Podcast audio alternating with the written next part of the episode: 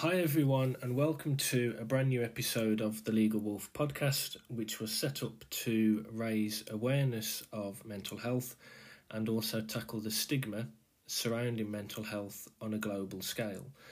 Today, I'm delighted to be joined by Rashida, who is a mental health activist and podcast host. Hi, Rashida.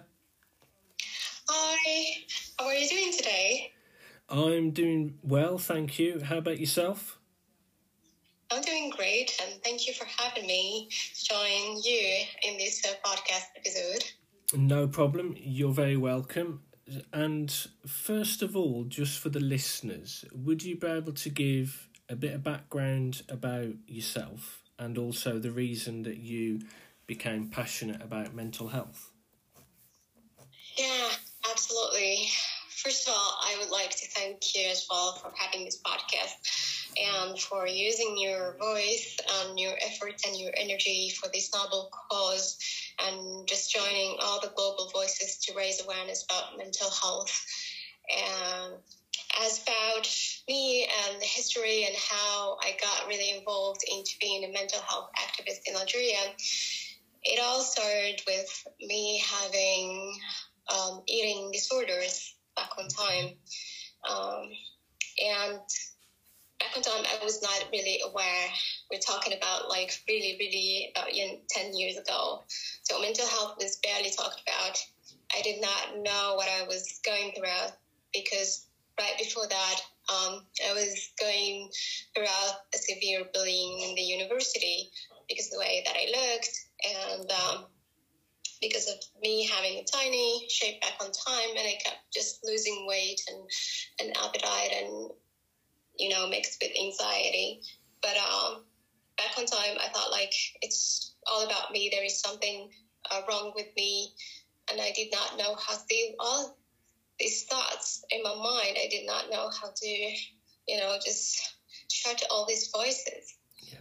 So, yeah, it was a long journey until you know I started my healing journey that led me to three years of you know um, a combined let's say therapy and sports and just me you know learning methods and practices and just living a healthy life so mm. that's all how it started and um, i just wanted to emphasize as well one thing that i was having or let's say dealing with my eating disorders but i graduated from university and i found a job right after my graduation and i was going to work on daily basis. So yes. no one was barely noticing besides the physical you know symptoms of the eating disorders because i was losing weight gradually. No one noticed or barely noticed what was going on. So i just like via your podcast to just um, let's say, send a message that please be kind to other people because you will never know what the other person is going through. Yeah, no, I I absolutely agree with that. That we can't always judge a book by its cover, and we need to appreciate that people are going through their own struggles, and they're not necessarily going to show that or know how to express that. So I definitely think that being kinder is something that we all could be as a world um, to each other. And in part, I think perhaps COVID has changed people's mindsets in terms of being kinder to other people, there seems to be an increase in community spirit, particularly over here in the UK, that we're looking out for each other and looking after each other. So I 100% agree that we should be a lot kinder as a society.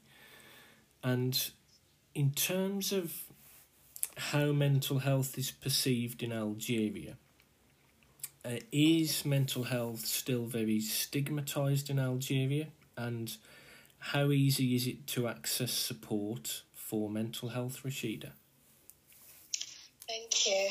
Yeah, absolutely. Uh, I think I can only agree with what you have uh, said. I think because of the COVID, and somehow we are closer to each other and we are very considerate to what other people are going through because I think we got all to to go throughout this phase of, of being stressed, of dealing with uncertainty. So maybe not everyone is having a let's say mental illness, but we all have mental health. Yeah. And that's you know, when people experience certain things, they tend to be kinder because they know they went throughout that thing. As per how mental health um, is, let's say, perceived in Algeria, let me start that um, there is, of course, now a few countries that are leading by example, such as the UK, Australia, Canada, and the USA. And um, for the rest of the world, unfortunately, there's still a lot of work that needs to be done. Let me start with North African countries and particularly Algeria. Well, we have psychologists, we have a good number of psychologists, therapists, but because of the society and how it is built, because the beliefs, the traditions, and the religion also aspect of it, so people are, uh, of course, dealing with mental illness, you know, disorders, but they tend to really hide it. No one is speaking about it. So if you come to Algeria, I would say that I would count on the numbers the people who are trying to advocating for mental health. Yep. There is one initiative that is mental health talks, which is like a community on Facebook and on IG. They organize webinars and, and so on. Um, but in my opinion, it's not enough. It's not enough because Algeria has more than 40 million citizens. And to just change that mindset, because here it's perceived as, you know, there are three elements I could say. The first element that is blocking people is that people often tell you that if you have a mental illness or a mental health condition, that you are being far from God. So just, you know, go back to God, take care of your spirituality, and you should be fine.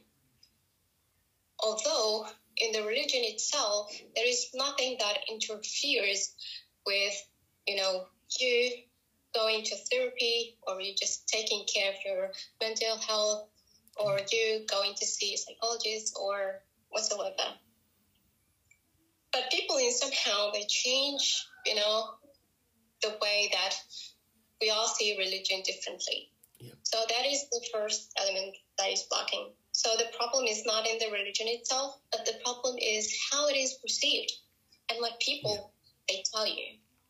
Also, second element, which is the traditions um, here we are very, very, very connected to certain traditions, even if they are outdated. They do not, they do not serve the modern society. But let's say speak about ancestors and um, grandparents and parents. Now, in a family, in an Algerian family, having a mental illness is something shameful for the family and will be you know, everyone will hide it, try to do whatever it takes to just hide it. Because in somehow in their minds, having a mental illness is, you know, you being categorized, directly as someone who's crazy. Believe it or not, still exists in the society. Now, I'm not blaming people because if you go back to the history of psychology and how it all started back on time, it all started with people who were dealing with mental illness. They were always diagnosed with, you know, you're crazy. So it's something that still to be, you know, worked on. The third element is the education system. We have a good number of people who like to, you know, study psychology in the university, but it's not considered as something as medicine or you know people going and studying tech or management it's not giving the right importance to the point where you know we have graduate people graduating every year but they only study the theoretical part. And this part, let's say it's still outdated. It's the ancient system. It doesn't serve the modern society needs. So, in my humble opinion, these three elements that we, are, we need here to work on in Algeria updating the education system and just spreading the word about that. You know, having a mental illness does not mean this person is not close to God, although, you know, we are all free in our beliefs. And also the stigma and the fear and the shame that is related to the tradition. Yeah. I mean, it's very interesting when you mentioned about education because I know that's something that I've been rather vocal about on these podcast episodes that I've been recorded in that if you educate the youth of today then in a few years time when they hit their late teens early 20s they will have more of an understanding of what mental health is what are the signs of good mental health, what are the signs of poor mental health, and how to get the support, um, which I think as a society we need to start educating our youth on the importance of mental health.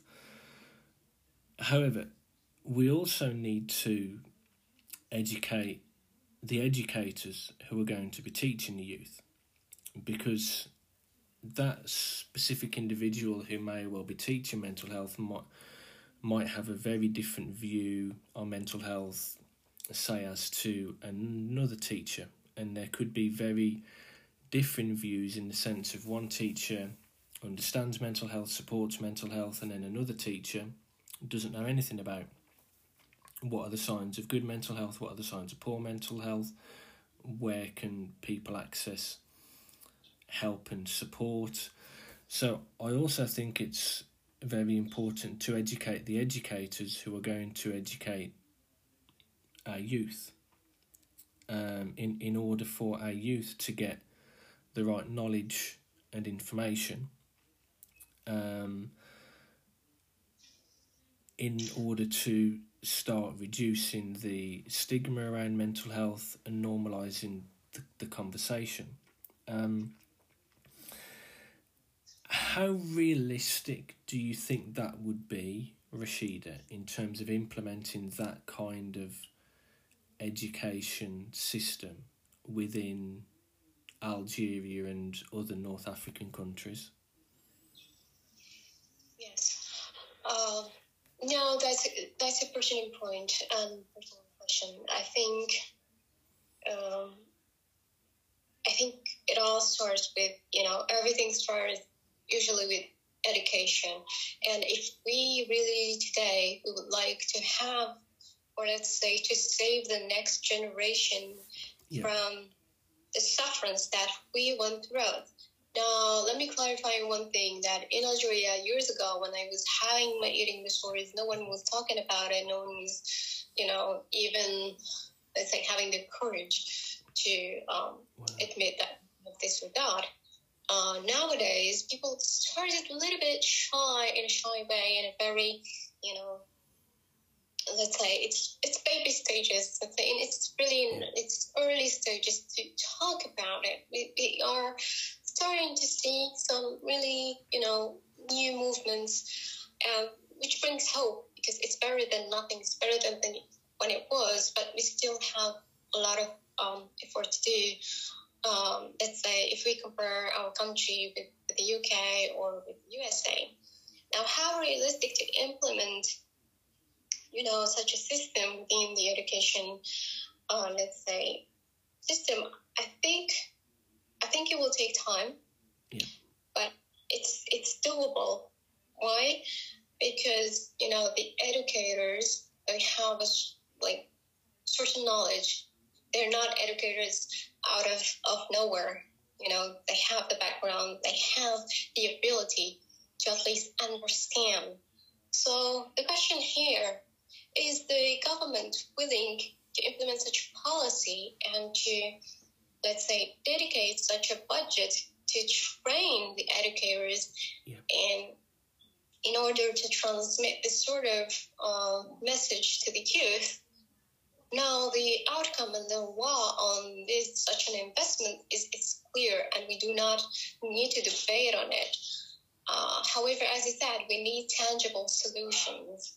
I think we need a lot of patience, but also uh, we need also the government to, um, let's say, to be open to negotiate and to talk about such uh, a concept. I think it's not only up to the government. I think it's it's up to us to really start those initiatives to send this message to, you know to the government so we can attract their attention in order to you know open those debates because unless the government and the mental health activists and um, NGOs and, and so on start to work together in order to create and provide tangible solutions, nothing will happen because you know NGOs alone cannot do the work, government alone cannot do the work. So I think I think it's a combination of this and the willingness of educators to, to give to plant seeds. Um, so the next generation could have a safe environment and easy access to mental health support. Yeah, and I would definitely echo your thoughts in regards to it's not one's responsibility or another's, it's everyone's responsibility in order to improve people's awareness and understanding of mental health, which leads nicely into the next topic that I would like to cover, which is mental health within the workplace and how can we change the mindset of companies to support mental health. Uh, I know from obviously living and working in the UK, we still have a long way to go in terms of how we deal with mental health within the workplace. And particularly within the profession that I work in, which is the legal profession, because more often than not, it it seems to be excluded from the profession rather than included. So, a lot of students I know who are going through their university studies to start the first step of the ladder to becoming a qualified solicitor are very anxious and are very concerned and have a lot of worries, but they don't know who to turn to and who to express their concerns to because they may feel belittled by their fellow students and that they may feel inferior to other peers. And that does in some instances still appear to be the case within the legal profession, in that when you have anxiety and depression, you don't know who to go to, who to tell, because you fear one of two things. One, that you're going to be deemed weak and that you can't do your job. And two, that you will lose the respect of your fellow peers. And this is where I feel there needs to be real improvement within the workplace in how we approach the topic of mental health, how we support staff um, with mental health difficulties, um, and really that the policies that are in place within businesses aren't just there as a tick box exercise, but are actually fully functioning and robust enough to um, be able to provide an individual with support for their mental health. What's your experience been like within the workplace in Algeria, Rashida, in regards to mental health, and also how do you feel we could change the mindset of companies? Thank you. Thank you for um, sharing the experience as well um, about what's going on and how mental health is, is, let's say, perceived within, let's say, the legal profession, which is, um, I think, it's a very sensitive topic because we usually, I think, perceive legal as people who are tough, who are willing to, you know, um, separate their emotions and um, I think more or less um, the same problem is, is here in Algeria, although it's here it's not only related to to the legal system or let's say the legal profession. Uh, it's it's everywhere. We don't have policies that really support mental health within the workplace. It's it's almost non-existent. It's wow. um like you just wake up and you just you know, okay, today um I have been feeling anxious for a few days and I need to send emails, let's say, um, to my superior, letting him that I will be taking the day off because you know I'm going to therapist or something like that no one no one would do such thing because then you will just be labeled as someone who cannot do the job, which is similar to what you um, mentioned. It's even worse here, I think. Um, I haven't seen anyone who has done this. You know, uh, I'm taking let's say um, a day to protect my mental health. It's just like when you have cold and you have to take one day off. Yeah. You know you know, um, what's really amazes me is that when people have cold or when they have diabetes, they have all the right. When they are diagnosed with having cancer, they have all the right to, you know, take sick days, to have access to treatment, medication, insurance coverage. But no one is actually allowed to express that they're struggling with their mental health um, these physical health conditions are not uh, perceived, are not categorized as a weakness. You know, I have seen people, my colleagues, some of them have diabetes. They work, they come to work, they take sick days, but it's it's all good. You know, they really perform well. There is nothing wrong with them. But I haven't seen in my 10 years, I worked in the construction industry, I worked in the car industry. I haven't seen anyone so far who had the courage to just, you know, declare that they have a mental health struggle. Although I have seen the symptoms, I've seen my colleagues collapse under stress. It was there, and then I have seen the manifestation of, you know, chronic stress um, let's say, change into uh, manifesting as a physical symptom. I have seen it. I was observing, which uh, every one time I tell myself, Rashida, why don't they admit that, okay, they have issues with their mental health? And it's absolutely normal. And I think that's why we are talking today, because yeah. I truly wish and hope that one day we'll be able to just treat someone with a mental health condition as someone who have you know been diagnosed with diabetes or cancer or you know just someone who have a broken leg yeah. they immediately think about going to the hospital and asking for help or seeing the you know doctor or um, gp or something like that when we struggle with our mental health, we keep it to ourselves, and that would only um, make the things even worse, yeah. if I can say. Yeah, absolutely. And I think this is where we need to stop distinguishing between physical health and mental health. And we need to start thinking of them as one because you can't have one without the other.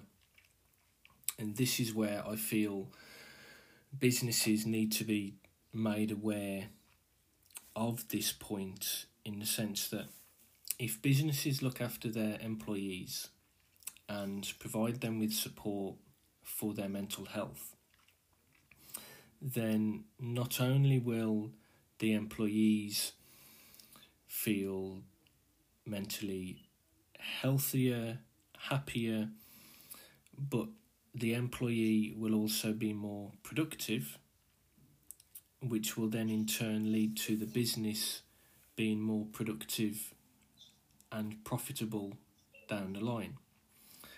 And to me, this isn't rocket science, it's basics, it's common sense. If you look after your staff and you look after their mental well being as well as their physical health, then you will probably realize fairly quickly that your staff will be happier, they will be healthier, they will be more productive, which will benefit the company. So, really, if companies invest in their staff's mental health and well being, then it's going to benefit them in the long run. But quite a lot of businesses don't seem to understand this, grasp this point, and it's really not difficult. It's it's basics and it's common sense in how you treat individuals. Mm-hmm. Yes, exactly. You've got a point. I mean, um, the World Health Organization actually provided data.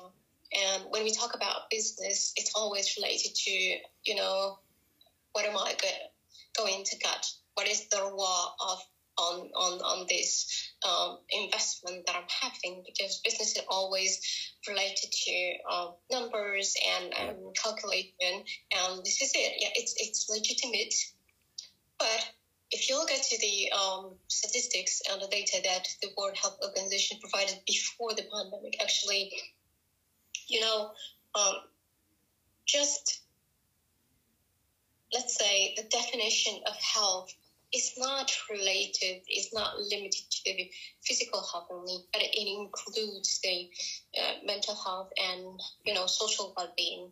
Now it is clear after years of research, it's, you know the combination of these three elements, and for I think before the pandemic, and if I'm wrong, it's been a long time since I I was reading this article. Statistics were clear that there is the word is is you know um, let's say, leaving almost $1 trillion in lost productivity because of depression and anxiety.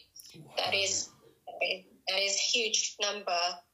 And also, um, the same, let's say, uh, article, and among the key facts that the World Health Organization provided is that for every one dollar of investment on, on mental health, let's say implementation and policies, you will get back around four um, USD uh, back in productivity. So the statistics are really clear, and the World Health Organization is providing those statistics. So we all have trust, let's say, in this in this organization and they have their professionals who have been working on this issue for, for many years. Now, if we need tangible solutions, we need also to talk about the numbers and the statistics. I think anyone who would like to address to any organization or any business, they need to think. They need to provide accurate data and they need to provide tangible solutions because uh, from my experience in the corporate world, my boss doesn't speak the language of feelings but my boss speaks the language of numbers. And I, you know, I was told from one of my mentors, it's like, Rashida, you need to treat your boss. When you have an idea, you just need to treat him as, as a client. You need to sell him this idea. And we all know that with a good pitch, you've got to go. the numbers, the data, tangible solutions, and of course, there is the emotional part. So I think a combination of these three elements is, is um, a good foundation to anyone who would like to provide tangible solutions for, or let's say, dealing with with corporation or the corporation world. I mean, that is a staggering number. One trillion dollars lost. I mean, I don't quite know how many zeros go after the one for a trillion. I mean, that is just. That's just a staggering figure that there's that much money lost. I mean, clearly something needs to change, um, and and hopefully, COVID has started to change businesses' mindset in the sense of they've learned throughout this pandemic that it is doable and feasible to work from home um, and also promote a work life balance. So you could have a hybrid system in place whereby you work some days in the office, some days at home.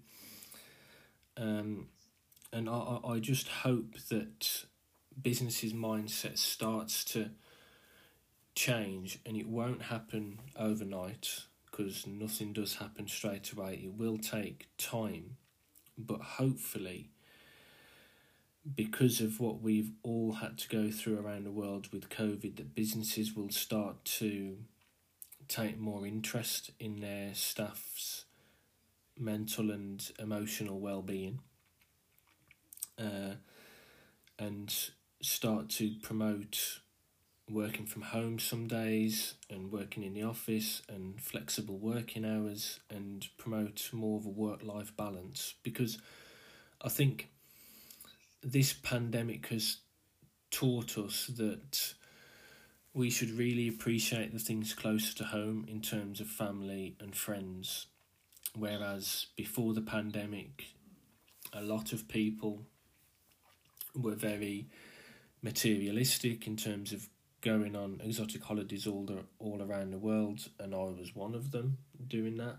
Um, also buying the blingy watches, the fast cars, the massive houses, and promoting all of that on social media, which in turn affects people's mental health by uh, an individual wanting to strive for what someone else is posting about, and everyone was striving for the next step to be better and better. But I think COVID has led us to all realise that we really need to look after ourselves and cherish family and friends and not necessarily spend oodles of cash on goods and hopefully businesses are starting to realize that their staff aren't just numbers on a spreadsheet but they're actually human beings and that they should start to take into account their staff's emotional and mental well-being. That's my thoughts on the whole situation. How, how about yours rashida yeah, I think, yeah, absolutely. I mean, it has been change. Uh, you can sense that it's all over the world. But is it going, are we going to maintain the same mindset? Are we going to be back to our previous habits and uh, the way that we lived uh, after, you know, the pandemic will be over or after, let's say, five years from here? 10 years from here, are we going to maintain the same mindset? Yeah. And um, I always like to ask the question what are companies are doing to, you know, in order to match or to prepare the foundation for their future selves well? Um, you know, as an organization, what can you do right now in order to, you know, at least um, provide tangible solutions that we can that will allow you to continue to grow? Let's say, how do you imagine the corporate world will be from now? It's like in the future, from fifty years or something. You know, at least we need to do something that at the end of the day, at least we need to start plans right now. So um, I think this is the question that uh, also business owners need and stockholders need to reflect upon is okay, yeah, it's it's it's right to think always about the profit, but also there is a social responsibility. There is the what can an, an, organization do right now to plant seeds, let's say, or to try to provide something that prepare the foundation for what is coming next for the 50 years? What is, what are, you know, the steps? And I think business owners and stockholders also need to um, dedicate some time to reflect on the, the long-term vision because I can only imagine what the next generation will be and the next generations will be speaking about us. At least we need to, you know, it's like we were proud of the our ancestors who, you know, fought the Second World War and saved us and, and so on.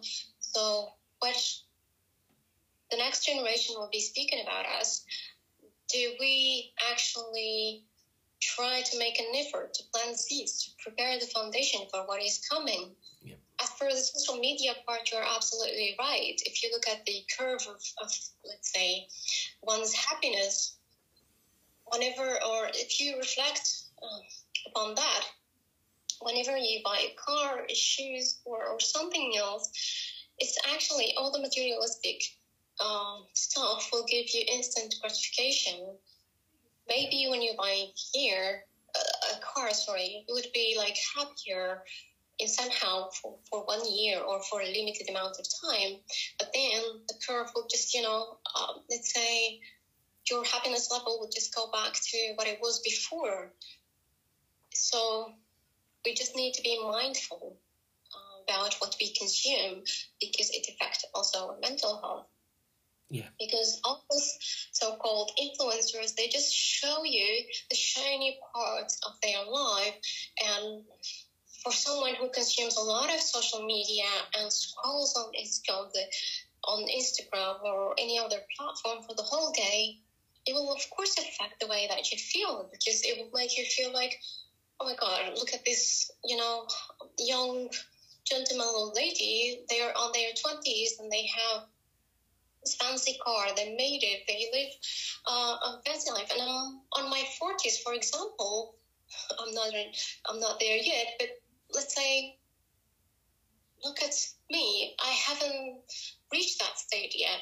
And here you start to compare yourself with others, and which creates sufferings, but yeah. you are not really aware of it.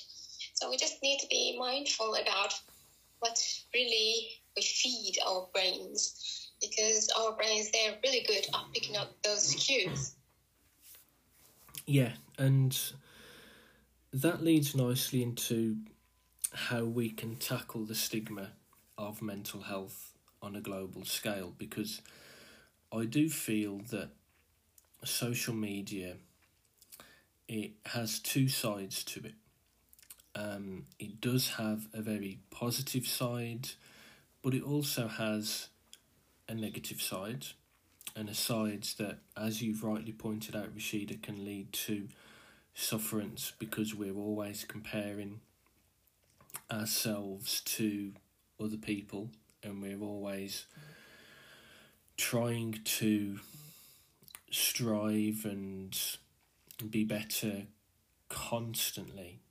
Whereas if you had the influencers posting and talking about mental health to all of their followers, then that could actually lead to people taking more of an interest in mental health and raising awareness around mental health. But the sad thing is, is I think a lot of the influencers won't do that because if they do that, they will lose a lot of their followers and influence. But if they talk about mental health, surely they would gain influence because they're talking about a subject that needs to be discussed. We need to normalise the conversation around mental health and no longer clam up and not know what to say when someone talks about mental health. Uh, I also feel that there could be um, a lot of work done in the film and TV industry and how they portray mental health. Because I know there have been negative stereotypical films around mental health. There don't appear to have been that many good, inspiring stories around mental health. I mean, I, I would gladly be proven wrong on that point, but I, I don't know of many th- that do show mental health in a positive light. Um, and also, there's obviously media, there's obviously film, TV, influencers Another way to tackle the stigma would be around education, um, and also with government uh, implementing policies around mental health within the workplace and how it should be dealt with and supported and not necessarily brushed under the carpet and ig- ignored because these topics, particularly mental health, particularly after the COVID 19 pandemic, they need to be discussed. Um, what are your views on how we can tackle the stigma, Rashida? Thank you. I think you have said it all. I think it's a combination. It's not one's responsibility. It's not mine responsibility. It's not yours. But I think if we all join the efforts, or for the people who you know are dedicated for this cause to create positive impact and to create change, well, I think that if we compare the actual situation to what it was before 10 years, of course there have been an improvement. Now people start to talk about it, but is it enough? It's not enough, in my opinion, and you also have said yeah. that. Yeah. So, because we still have people who are not able to declare that they have uh, a mental health condition or mental illness, uh, especially, and that's that's the point. Because it should be just like diabetes or having any other physical condition. And until that day, we still have work to do. And you have said it right. I mean, I haven't seen so far a movie that because when we talk about mental illness, and um, on the 2nd April, that was the Autism Spectrum Awareness Day. Yeah. And, you know, before that, on the 30th of March, that was the uh, bipolar World Day.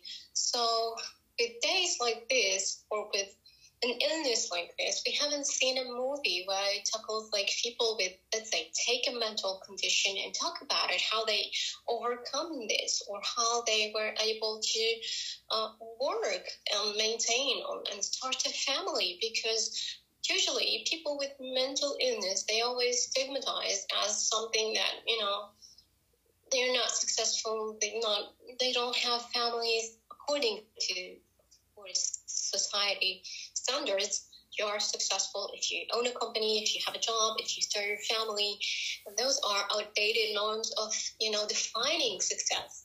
Yeah. because it looks different to everyone. I think if you're i know a lot of people with bipolar, with autism spectrum, with depression, are actually going to work.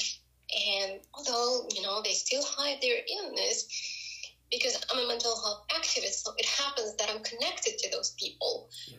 So, even myself, when I had my eating disorders, I was going to work. It's not like I was not, let's say, from outside, if you look at me, I, I graduated from university. I, I got a job. So we need movies and, and people and stories that are realistic.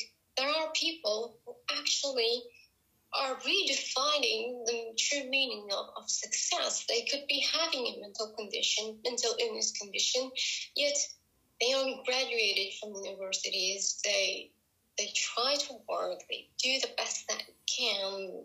I know people with mental illness condition that they they own startups. You know, they created the sense of of well, at least they are participating, bringing a positive, um, let's say, impact and adding value to the society. So we need to also bring into the front this this concept of people who actually have mental illness, yet they are succeeding either at their jobs or their families, and of course succeeding um, just like anyone else to a certain extent and to how they designed or what really success mean to them. People who, for example, managed to overcome addiction and people who had depression and they fought for their life, people who managed to save their life, people who dealt with suicide ideation and, and just, you know, managed to overcome this. So I think we need more stories like this. Yeah, yeah, uh, uh, absolutely. I mean, the one film that really impressed me was A Beautiful Mind, which had the main character who suffered with paranoid schizophrenia, and he went on to have a family and managed to deal with and cope with his inner demons without medication and go on and win the Nobel Prize, which is a really uplifting and positive story which presents hey, you can have and suffer with paranoid schizophrenia, but don't let that define who you are because you can achieve a great thing in life, even with a mental illness like paranoid schizophrenia. And those films need to be applauded more. There need to be more films about them. Um, in order to highlight positives with mental health. And this is where I feel that the movie industry can do a lot more because they have a huge captive audience. Loads of people go and watch movies. They go to the cinema, or in the pandemic, they've been watching them on the TV. And a, a lot of people take heart from movies. Um, so there definitely needs to be more work done in that space.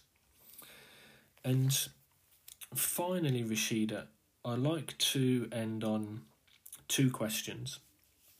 The first one being, what would your future vision be for how mental health is perceived within Algeria and also around the world? And then the second question is what would your dream job be and why? Thank you. Um, indeed, I think the two questions are related.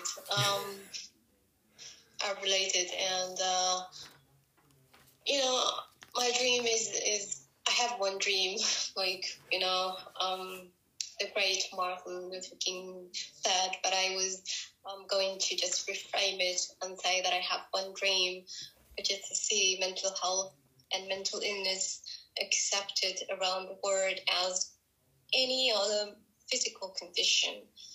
Until that day, we still have, unfortunately, a lot of work to be done, a long journey ahead of us. And um, in the future, of course, I'm positive about the change because I'm not going to say that we will wake up tomorrow and we'll just feel included and everything, uh, you know, is going to uh, be okay. But we're talking about the long term because what we are doing right now actually is just we are preparing the foundation, just like you know our ancestors did for us. They prepare the foundation, in in terms of let's say other things um, in life. So we were actually able to succeed. And we are doing the same thing. We are preparing right now the foundation for the next generation so they can have something. You know, they will not start from zero and they will just have something tangible, something at least people um, from this words started something, started campaigns or movies or uh, to connect with the government and, and just initiate conversations. All of this, in my opinion, are the foundation for what is coming next. Because let's, let's face it, mental health will not be accepted and mental illness will not be accepted from here to five years or something.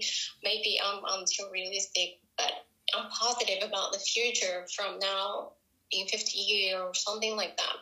I'm not speaking just about the country, but I'm speaking about the world. You know, if you t- speak about the deep Sahara, the deserts, Africa, and uh, let's say Asian countries where really traditions rule the society. So we are speaking about, you know, those parts of the world where, and also um, certain Asian countries where they are deeply rooted in their traditions. There is nothing wrong with you know good traditions. Um, there is something only there is an issue in accepting someone with mental illness. It's not a shame. It's not a disgrace for the family. So we need to look at it from this uh, point of view. Now, the dream job, uh, of course, will be something related to integrating corporate, or let's say mental well-being awareness into the corporate world because I come from this background. I, I had 10 years and I, I dream about, you know, companies and organizations where they have a mental health department where you don't have to be you know labeled as invalid in order to get your full insurance coverage. Because i'm sorry it, it breaks my heart to just say this word you know labeled as invalid in order to get your insurance. And so these these are my thoughts. So a dream job would be something related to creating and integrating let's say courses and education uh, around, you know, or related to corporate mental well-being. Yeah. And the vision is just to prepare the foundation for the years to come. Yeah, and I completely agree with the future vision. Um, it is imperative that we lay good, solid foundations for the youth of today in regards to mental health and how they perceive it and the dream job genuinely sounds fascinating because that is something that needs to happen in not only African countries but in countries all over the globe in terms of talking to businesses and explaining to them about mental health policies, mental health awareness, how we can improve mental health within the workplace which is something that needs to be discussed with businesses in order to improve how they deal with the subject matter of mental health. And just to finish, Rashida, I would like to say that it has been an absolute pleasure having you on the podcast, and I'm sure the listeners will have taken a lot of valuable insights from today's episode. So thank you for being a part of the Legal Wolf podcast. Thank you so much, Steve, for having me today to join all the voices from around the globe to speak about mental health. Uh, it's been my pleasure, and I'm grateful for you. And that concludes today's episode with Rashida discussing all things mental health within Algeria. Please feel free to leave a review if you enjoyed today's episode and also like and follow the Legal Wolf LinkedIn and Instagram pages to stay right up to date with the latest content being released. Thank you.